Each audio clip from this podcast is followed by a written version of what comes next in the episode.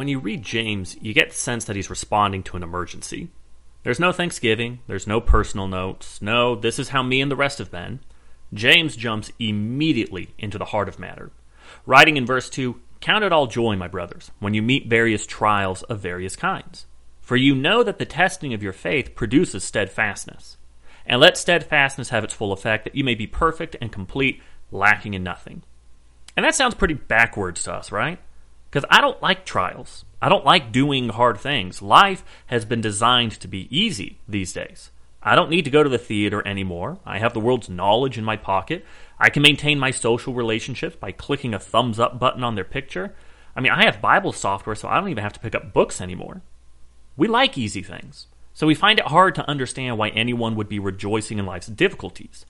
And life was really difficult for the Christians that James wrote to. Within the letter, we get hints that the trials faced by these Christians were often a struggle of rich oppressors versus poorer Christians. Among the trials faced by these brothers would have been poverty, discrimination, and oppression. But how do I deal with getting laid off from work? How do I keep up with inflation and rising home costs? How do I maintain holy living in the face of a godless culture? And why would I rejoice in any of these tragedies? Well, the first thing we need to get through the trials is the knowledge of how to get through them. James 1 5 If any of you lacks wisdom, let him ask God, who gives generously to all without reproach, and it will be given to him. It's important to have James' concept of what wisdom is here. Understood against his Jewish background, wisdom is a down to earth kind of quality. It's being skilled in something. We read of people in the Old Testament being wise in craftsmanship, stone cutting, construction, even sewing. Wisdom isn't something that just lives in the head, it finds its expression through our works. So, what kind of skill or wisdom is going to get us through the trials in our lives? Well, you look a bit further on in the letter in James chapter 3 verse 17. And the wisdom from above is first pure, then peaceable, gentle, open to reason, full of mercy and good fruits, impartial and sincere. And I got to say these aren't very natural responses when undergoing stress. I don't want to be gentle with oppressors. I don't want to reason with anyone mocking me. I don't want to show mercy to people who have none for me. And I certainly don't always feel sincere when I say, yes, all is forgiven. So we're going to need some help from God to do all of that. If we want to be skilled in facing trials, we need to pray to our gracious God who is excited to give it away. Again, in verse 5, if any of you lacks wisdom, let him ask God, who gives generously to all without reproach. That idea of generously and without reproach, well, there are no hoops to jump through, no great feats that need to be accomplished. All you need to do is put in the simple request for God and His wisdom. And when you do, there isn't any eye rolling from Him. He gives without reproach. God knows that wisdom can only be found with Him, and He doesn't blame us for coming to find it. We often think that wisdom needs to be hunted down in obscure tomes long forgotten, meditated on for years in isolation, or found in simple phrases with deep and hidden meanings. But God's simply holding it out to us, saying, Here it is, take it. And it's so obvious that we skip right over it, having it hidden in plain sight. But James conditions this request for wisdom in verses 6 through 8. He says, Let him ask in faith, with no doubting. For the one who doubts is like a wave of the sea that is driven and tossed by the wind. So that person must not suppose that he will receive anything from the Lord. He is a double minded man, unstable in all his ways. We demonstrate doubt when we can't decide if we're going to follow God's wisdom or somebody else's. The one who doubts is like the rough waters of the sea. The tide comes in, the tide goes out, never sitting in one place, but always running back and forth. And here we go in our trials, wanting God to help us, but then we don't like his answers, so we go running for something different, in a constant back and forth. All the wisdom in the world isn't going to help us if we never commit ourselves to God's wisdom. Now, second, we also need to make sure that we're putting our faith in God to pass the trials and nothing else. Verses 9 through 11, we have the fates of the lowly and the rich being compared. And James says that the lowly are going to be exalted, while the rich fade away. And that doesn't sound right to most people. I personally have a lot of problems, and just about all of them can be solved with money. If a ton of money can eliminate any possible trial that I might face, why bother looking to God for help? Well, James tells us that that strategy isn't going to work out in the long run. The rich are going to fade away in the midst of their pursuits. Now, anytime James mentions the rich in his letter, it's always going to be from a negative light.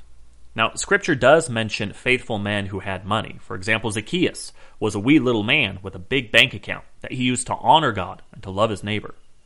But more often than not, Scripture portrays the rich as prone to pride, selfishness, and oppression. The rich that James has in mind had put all of their trust in wealth and none in God. And so he says that all of them and their toys are going to be like dead flowers one day being thrown into the fire.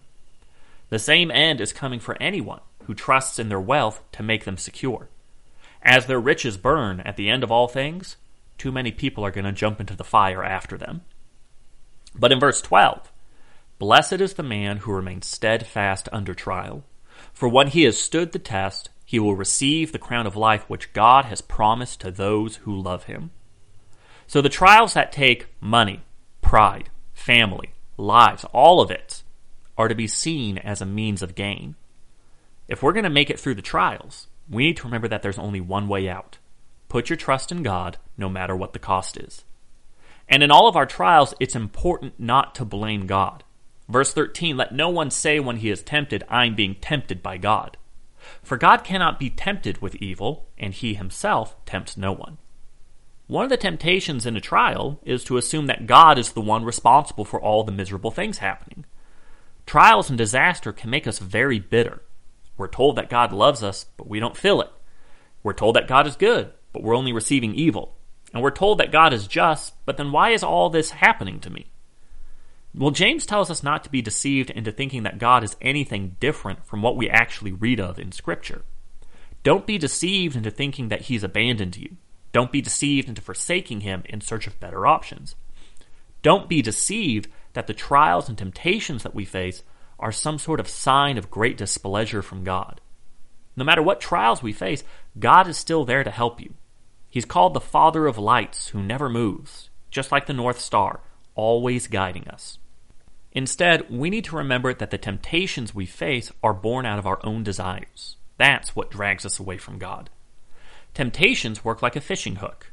Few fish are interested in just a naked hook, so we use a bait, a lure. We dress it up, let it dance around in the water for a little bit, hide that hook as best as possible. Our desires disguise themselves in a way to hide the hook. What looks so wonderful leads to sin. And that sin grabs us like a hook in the mouth and drags us away to death. It's not God who does that. It's our own desires that drag us away. God doesn't want us to sin, and He is never going to do anything that makes us sin. He wants us to resist that temptation and to make it through the trials unblemished. Now, in verse 19, we have a shift in focus towards the believer's faith. It's one thing to say that we believe in God, but how is that faith demonstrated or proved? We can say that we have faith, but if we're always shifting back and forth between God and the ways of the world, can we claim any kind of faith at all? Verses 19 through 21 warn us to put away our anger, our filthiness, and our rampant wickedness, and to instead receive the Word of God. But don't just be content with a life that hears the Word of God, strive to do what it says. This is James' concern in verses 22 through 25. If all we do is listen to the Word of God without doing anything to put it into practice, then we've deceived ourselves. We've deceived ourselves into thinking that this is enough that showing up and listening is all there is to being a follower of Jesus. Anybody who shows up to church or reads their Bible without changing their life is like one who looks in the mirror, sees what kind of mess they are, but does nothing about it. Imagine waking up in the morning, taking a look in the mirror, and seeing your unkempt hair, eye boogers, drool dried and crusted. You even have some dinner scraps from last night stuck to your face. And you think, wow, what a mess and then you head out to work without doing anything about it. So someone says, Hey, you didn't brush your hair. And you go, Thanks. Will you pray about it? You go to a small group study and everyone says the same thing. You go, Yes, I'm aware. Will you just pray for me, please? Meanwhile, they're just thinking, Just do it, fix it. But that's hard work. That's what hearing the word without doing it is like. So we need to instead to look intently at the law of liberty in verse 25 and persevere in it. Calling the law the law of liberty is not typically what we think of when we think of laws. Laws are restrictive. It's all about confining myself to a set of approved behaviors, forbidding me from others. There's a bunch of do's and do nots. But laws give such incredible freedom. For example, if you ever happen to go to the Philippines, you're going to be in a shock when you start driving around. Because as much as they have driving laws, everybody else treats them like driving suggestions. They'll take a two lane road and treat it like there were six. Motorcycles are darting in and out of traffic, one bike carrying an entire family and people are just casually walking through the major roadways. And overall, it's a pretty stressful environment to drive through. Now, you could say that there's a lot of liberty on the roads of Manila. You're not likely to get a ticket, but it's also incredibly restrictive. Because with how stressful it is to drive around, I'd rather just stay home. All of that liberty to drive however I want, but the lack of law keeps me from growing out my front door. Meanwhile, here in America, I worry about going 26 down my residential roads. I'm not free to do what I want, but in return, I feel a lot safer, and I'm much more willing to get out and drive around. God's law works in a similar way. One way we're deceived into not doing the law is listening to the lie that following God is just a horribly boring way to live. We think that by looking at the law, we're binding ourselves to it and restricting ourselves. But James says that by following the law, we're going to experience greater freedom. Freedom from all the horrible things that sin hides when promising to fulfill our desires. We conclude our reading today with James 1 26 and 27. If anyone thinks he's religious and does not bridle his tongue but deceives his heart, this person's religion is worthless. Religion that is pure and undefiled before God the Father is this to visit orphans and widows in their affliction and to keep oneself unstained from the world. We think we're religious, but if all we can do is complain about persecution and trials, or deceive ourselves into thinking we're doing fine by doing nothing of what we hear, then our religion is useless. Pure and undefiled religion is about action. It's about showing mercy to the weakest members of society. In the days of James, that meant widows and orphans. Pure and undefiled religion means putting a stop to the influence of the world and striving for God's perfection. It's not an easy thing to do, but God has promised to help us attain it. So don't just listen to the warning, do something about it.